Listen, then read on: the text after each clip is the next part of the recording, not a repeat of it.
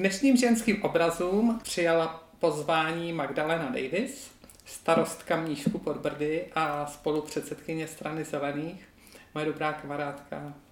Ahoj. Ahoj a moc děkuji za pozvání. Majdě, já mám na tebe spoustu jako dotazů, protože ty jsi pro mě inspirativní osoba v mnoha ohledech, že se spustila do politiky, která je převážně braná jako mužská záležitost. Tak mě by zajímalo, co tě jako donutilo, nebo proč jsi tam vlastně do toho vlezla? Já myslím, že nebudu ojedinělý případ a určitě ne ojedinělý případ ženy v politice, ale myslím si, že i spousta mužů to bude mít podobně. Že většinou lidi do politiky vstupují ve chvíli, kdy nejsou sami s něčím spokojení a mají pocit, že nejsou zastoupení. A ten můj příklad eh, byl v tomhle velmi typický. Eh, jako žena, matka, která vlastně má pocit, že v tom veřejném prostoru je potřeba něco změnit, jsem měla pocit, že eh, nemám dostatečnou oporu v tom tehdejším vedení města. Já jsem do politiky vstupovala přes komunální politiku a mm, tak se vlastně ten můj život rozvinul, takže jsem napřed založila spolek a snažila se vlastně s těma svýma sousedama něco změnit v rámci té části, té obce, kde jsem bydlela, až to nakonec přerostlo do toho, že jsem kandidovala do voleb a vlastně to byl začátek mojí politické kariéry. Ono to mělo ještě takovou zajímavou věc, že vlastně ty se na poprvé nedostala, že jo? To je hrozně důležitý aspekt vlastně mý uh, politické kariéry a myslím, že se v tom shoduju třeba eh, se spisovatelkou Harryho Pottera, která jednou řekla, že vlastně nejdůležitější součástí jeho života je neúspěch. A, a já se s tím zatím úplně stojím, že neúspěch je nesmírně důležitá životní zkušenost. A to, že já jsem vlastně v těch prvních volbách neuspěla, stala jsem se až první náhradnicí a vlastně uh, přeskákali mě dva lidi, kteří ten mandát získali, já ne, tak eh, to je nedílnou součástí toho, kdy se člověk o něco snaží v tom veřejném prostoru. A je eh, určitě, aspoň z mého pohledu, lepší si ho vyzkoušet na začátku a přistupovat vlastně se spoustou, eh, ke spoustě věcí s pokorou toho, že nic člověk nemá garantovaný, musí se o ty věci jak zasloužit, tak vlastně nějakým způsobem bojovat a nepřijdou zadarmo. Tohle všechno jsem se na tom naučila jako mně přijde, že ještě si zvolila poměrně jako náročnou cestu jo, k tomu prosazování. Eh, mě by zajímalo, já vím, že třeba ty jsi vzděláním a profesí bioložka, je to tak? Ano, správně, bioložka, vědkyně. a, a takže z toho důvodu mi přijde, že logický, že si vstoupila do strany zelených, ale eh, třeba pro tu politickou kariéru by mě zajímalo, proč si nezvolila starosty, jo? Teď ty jsi starostka. Jo? Podle mě bys tam měla mnohem větší šanci na úspěch nebo na možnost něco ovlivnit. K tomu je určitě důležité eh, dodat dvě věci. Ta první je, že já jsem vlastně, když jsem poprvé kandidovala do komunálních voleb, to bylo v roce 2014, tak jsem ještě kandidovala jako nezávislá. A, a to tehdy vlastně byla ta naše kandidatura společně pro Míšek což bylo spojení eh, strany zelených eh, KDU ČSL a nezávislých.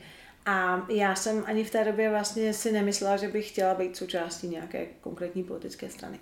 Jenomže potom po nějaké době vlastně um, jsem zjistila, že um, politika se dá dělat doma na koleně jenom do nějaké určitý míry.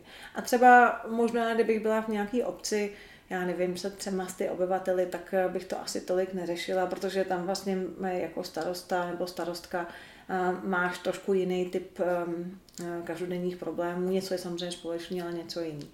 Ale vlastně ta velikost mnížku už potom najednou ukazovala, že je potřeba být v kontaktu s těma dalšíma úrovněma politiky, jak na krajské úrovni, tak na státní úrovni, dokonce někdy i na evropské úrovni, aby ehm, když vedeš město, si byla informovaná o tom, jaká se připravuje nová legislativa, která ovlivňuje to město, eh, jaký jsou třeba konkrétní politické vztahy na úrovni Evropské unie, aby se dokázala odhadnout, eh, jaký typy eh, dotací přijdou vlastně do, do té municipality jako možnost financovat některé projekty.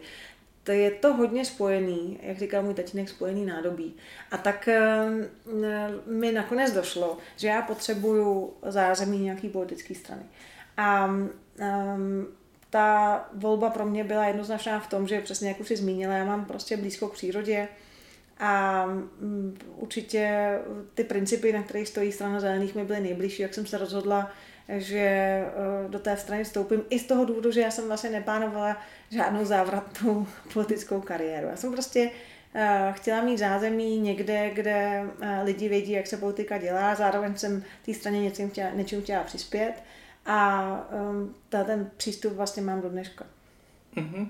Takže vlastně ty logi- je to logické vyústění tvýho zaměření, ta strana zelených. Mně strana zelených je taky osobně sympatická, protože mám taky vztah k přírodě a i ten program je mi celkem sympatický. A je mi divný, proč ta strana zelených nemá větší úspěch. Myslím, že v tom nejsi sama. že je to divný určitě spoustě lidem. Tak já teďka budu trochu kritická, jak sama k sobě, tak vlastně třeba i k některým jiným lidem a pokud to, to třeba není úplně fér, tak se omlouvám. Ale já když se podívám zpátky e, na historii strany zelených, tak vlastně mám pocit, že, že dlouhodobě e, nám chyběla nějaká, nějaká jednotná zpráva o tom, co strana zelených chce, aniž by se to třeba každý dva, čtyři roky měnilo. A když se mm, podívám jako hodně zpátky, vlastně těch 30 let od založení strany, tak vlastně vidím, že to, jakým způsobem se ta strana chovala nebo k čemu, jak přistupovala, ačkoliv ten program je hodně konzistentní, tak se ale hodně odvíjelo od toho, kdo stál v jejím čele, což je do jistý míry logický, ale na druhou stranu, eh, že jsme neměli tu jednotnou značku, která by v těch lidech vždycky vyvolávala ehm, ten samý dojem, že vědí, v eh, čím mají tu čest. A mm, takže když potom se podíváš na takový příklady z naší historie, mm, Martin Bursík versus třeba Matěj Stropnický, který e, pro mnoho lidí znamenají ty, ty póly vlastně v, mm-hmm. v tom směřování strany, tak e, se zdá, že opravdu e, ty výkyvy byly veliký, ačkoliv um, znova zdůraznuju, že vlastně ty, ty hodnoty jednotlivé a ty, ty programové priority tam pořád zůstávaly stejný. Ale, ale prostě to, to jako jistý vychýlení i, i z toho způsobu komunikace a tam určitě bylo takový, že najednou eh, ve spoustě lidech to začalo vyvávat velké otázky, eh, co to vlastně je ta strana zelených a, a co chce. A myslím si, že se s tím vlastně potýkáme do dneška. Já jsem vždycky doufala, že dokážu přispět k tomu, aby se um, tady k té zprávě o tom, co ta strana chce, uh, to současné předsednictvo a já jako spolupředsedkyně nějakým způsobem mohla do toho pozitivně promítnout, ale bude to běh na dlouhou trať. To je, jako značka se bude hrozně dlouho. Takže já můžu vlastně jenom doufat, že já se do toho nějak promítnu, ale uh, bude potřeba, aby na to zase po mně navázal někdo další a po něm zase někdo další. Takže jsem vlastně jenom součástí nějakého procesu. Mm-hmm. Hele, já odběhnu od konkrétní politické strany. Uh, mě by zajímalo vůbec, tady jsme v ženských obrazech, ženy a politika. Jak eh, ty to vnímáš, prostě potřebu dělat kompromisy a vlastně jednání v té politice je hodně mužů, že jo? takže ty asi spíš jednáš s muži než se ženami. Jak, jak to pro tebe je, nebo jak to zvládáš a jak tam vidíš úskalí a vidíš tam i nějaké jako dobré věci? Mm-hmm.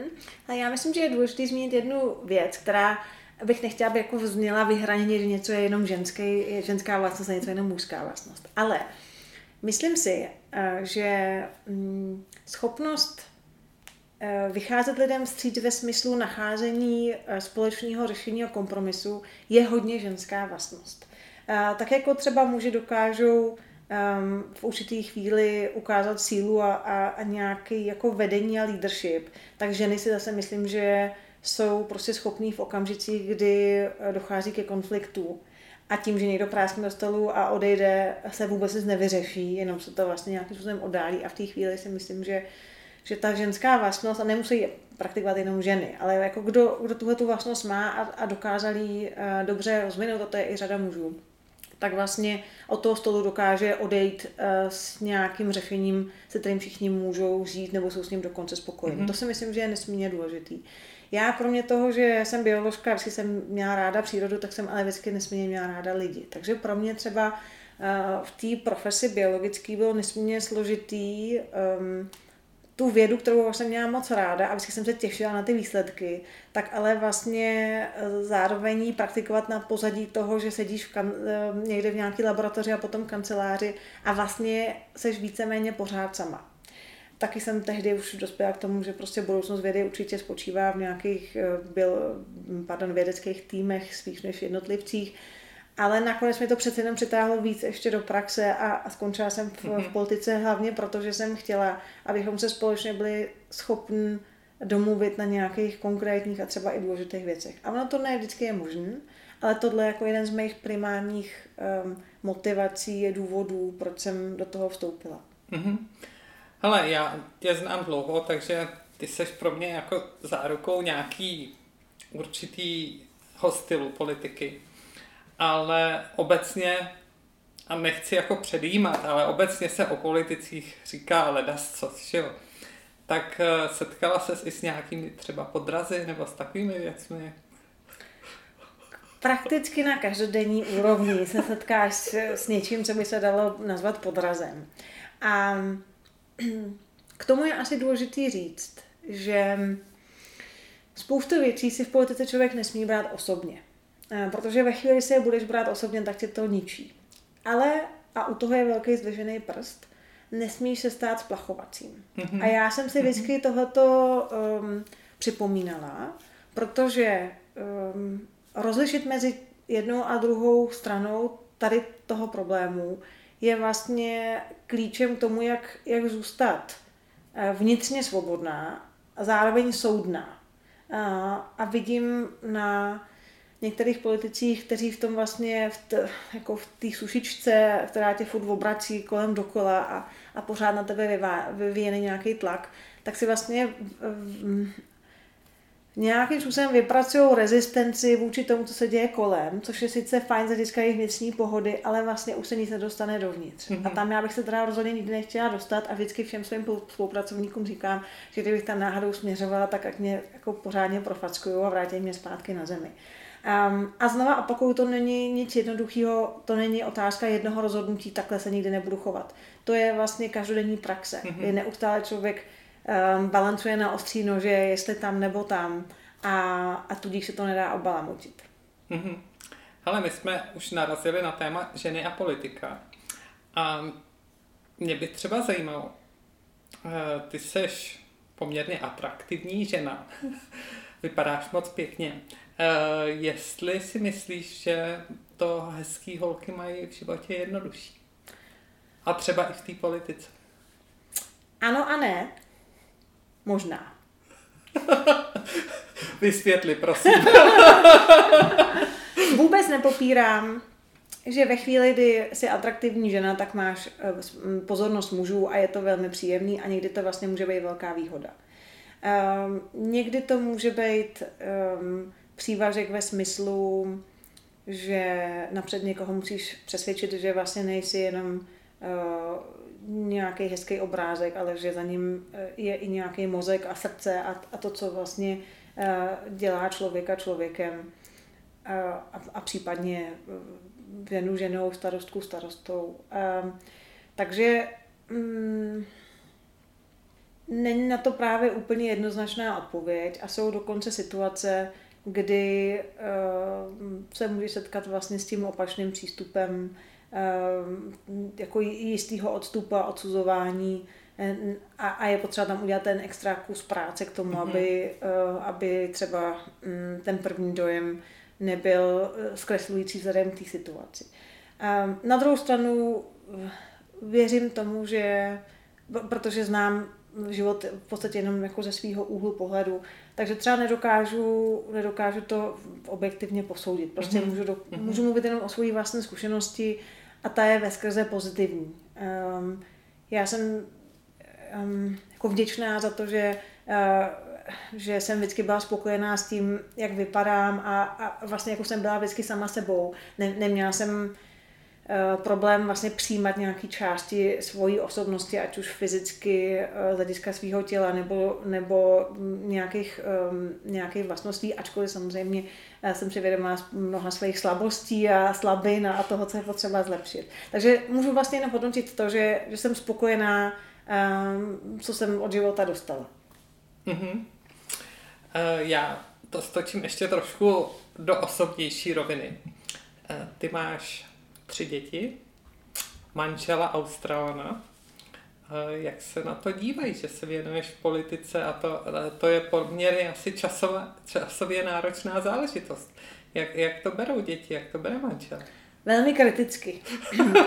Často slyším, Mami, nemohla by se dělat něco jiného než starostku?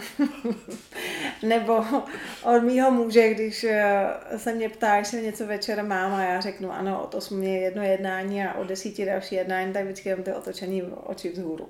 Takže uh, není to vůbec, um, jako bych řekla, není to ideální stav a zároveň ale musím um, popravdě říct, že můj muž je neuvěřitelně eh, tolerující a vlastně i velmi podpůrný element pro moji politiku. A že bez jeho podpory já bych to nikdy nedala. Mm-hmm. Prostě tak, jak eh, se vždycky tradoval, že za každým úspěšným mužem stojí úspěšná manželka nebo partnerka, tak eh, já bych dneska řekla, že za každou úspěšnou ženou stojí buď podpůrný manžel, nebo podpůrná partnerka, nebo podpůrný partner. Prostě um, zvlášť když má člověk rodinu, tak eh, to bez toho nejde. A to vyvíjí potom na ten život eh, další tlak, ale na druhou stranu jako pozitivní tlak, že mm-hmm. vlastně to vstupuje do vašeho partnerského života. A u nás se Stewim to vytváří konflikty, protože já vlastně musím procházet s tím, jak, jak správně komunikovat, kdy jsem eh, k dispozici, kdy nejsem k dispozici,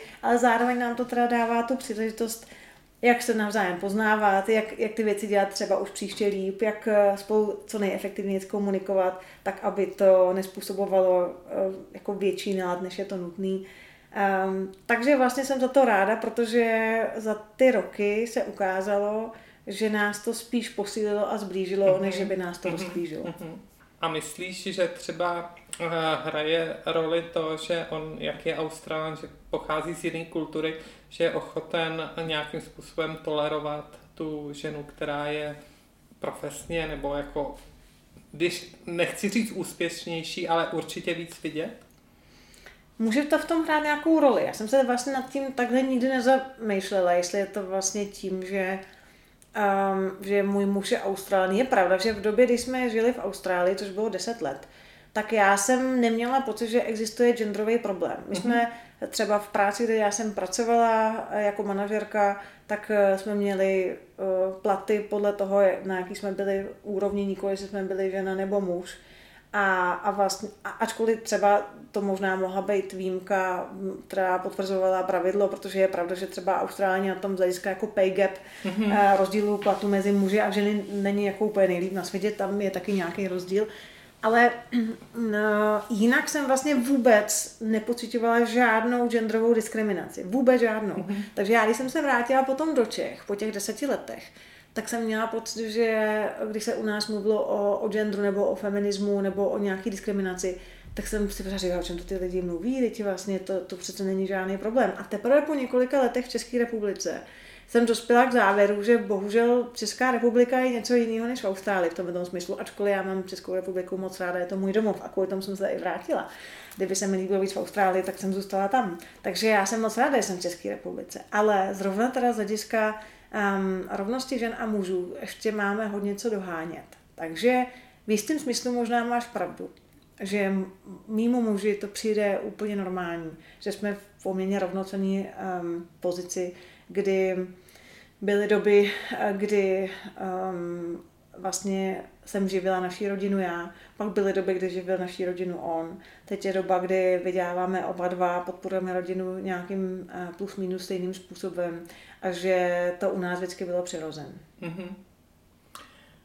A já předpokládám teda, když to pořád děláš, tu politiku nebo tu starostku, která myslím zabírá taky spoustu času, že tě to naplně, že jako to, to vidíš jako pořád jako dobrý, jo? že to ne, nevnímáš teda, že je to nějak extra na úkor té rodiny, že si zase najdeš nějaký čas s těma dětma. Je to správná úvaha. Teda. Můžu potvrdit. Um, mě to naplňuje, ta práce a, a vždycky si říkám, dokud mi ta práce bude dávat smysl, a to jsou teda moje hodnoty, dokud mi ta práce dělá, dává smysl, tak, tak ji budu dělat. A zároveň samozřejmě um, ta rovnováha s, s tou rodinou je nesmírně důležitá a pořád ji hledám. Jo? Každý den vlastně, vždycky, když se mě někdo ptá, v kolik přijdeš domů, tak tam je to hledání té rovnováhy. Aha. A já musím přiznat, že vlastně nikdy jsem si o sobě nemyslela, že bych byla žena, která by dokázala celý život strávit jenom doma s dětma. A, a mm, vždycky jsem to považovala za svoji slabinu, že vlastně jako nejsem dostatečně mateřský typ, že bych vlastně v tom viděla to svoje naplnění a v jednu dobu jsem to řešila, jestli vlastně jako jsem nebo nejsem dobrá matka. Mám pocit, že čím delší dobu mám děti a čím víc spolu trávíme času, tím víc chápu, o čem je mateřství. Jo? Mm-hmm. A I mhm. o tom, protože když jsou děti hodně malinký a vlastně a, a je to hodně o té emocionální i fyzické závislosti, tak, um, tak to je hodně um, jako um, velmi čistý emocionální a taky zároveň biologický um, čas, kdy nastupují hormony a, a, a člověk nemůže konat jinak, než prostě ty děti chránit a, a snažit se pro ně udělat to nejlepší a zároveň to velmi vyčerpávající. Teďka jsme v době, kdy děti samozřejmě už bez mě přežijou, ale mě fascinuje, jakým způsobem třeba se v životě učí, eh, s čím přijdou, ehm, nad čím přemýšlej. Takže najednou se dostávám do nové roviny mateřství, kdy mě vlastně zajímá, co jsou to za lidi.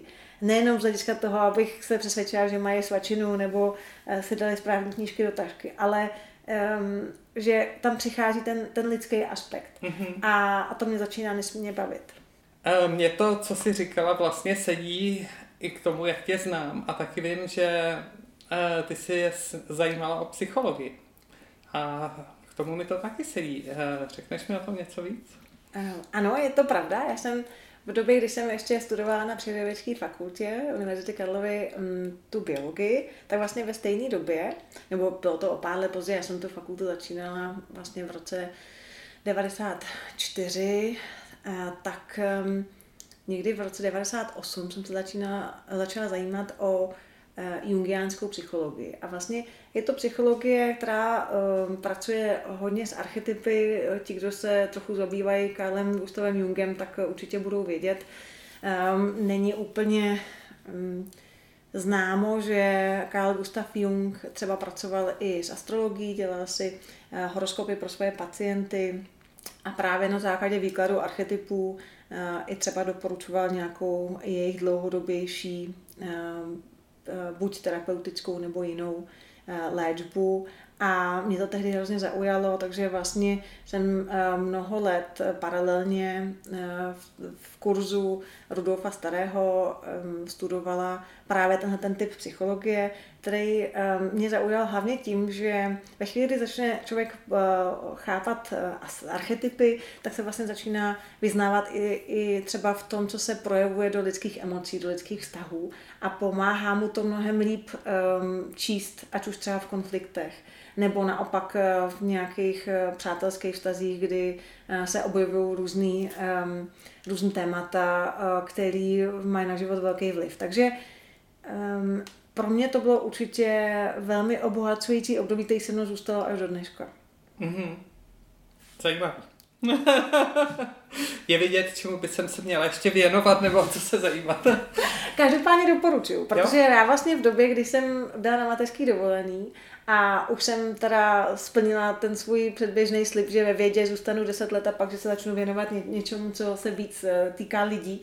Tak já jsem vlastně udělala rekvalifikační kurz, uh, abych se stala koučkou. Mm-hmm. A tam se najednou spojila vlastně ta moje dlouhodobá záliba v této jungiánské psychologii uh, s těma technikama koučování. A to mě taky opět posunulo v tom, jak jsem začala vnímat um, různé signály vlastně volání o pomoc v jiných lidech. Mm-hmm. Tam, kde bych dřív třeba viděla jenom agresivitu. Mm-hmm. A, a spousta toho se mi teď hodí samozřejmě i v tom mm, jednání s lidma eh, během politických jednání, protože um, mi to pomáhá k tomu, abych nestartovala na, na nějaký úplně jako primární um, podněty první signální soustavy, ale, ale vnímala ten kontext i, i každého člověka jako, jako lidskou bytost, nikoli jenom jako nějaký robot, který reprezentuje třeba nějakou stranu nebo nějaký zájem.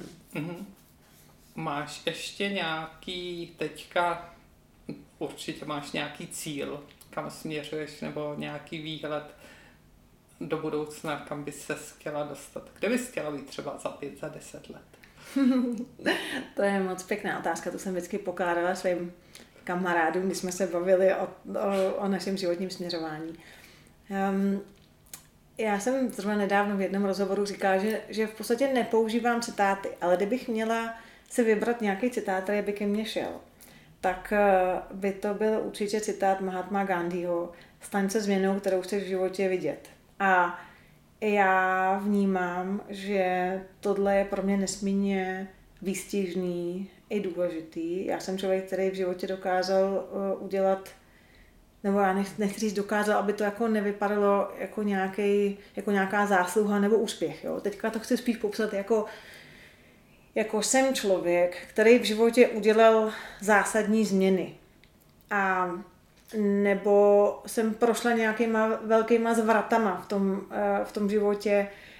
Um, odstěhovala jsem se na druhý konec světa, řešila jsem uh, nějaké věci, které uh, byly důležité pro můj rozvoj a, a zase jsem vlastně třeba úplně z nich odešla vysta, věda.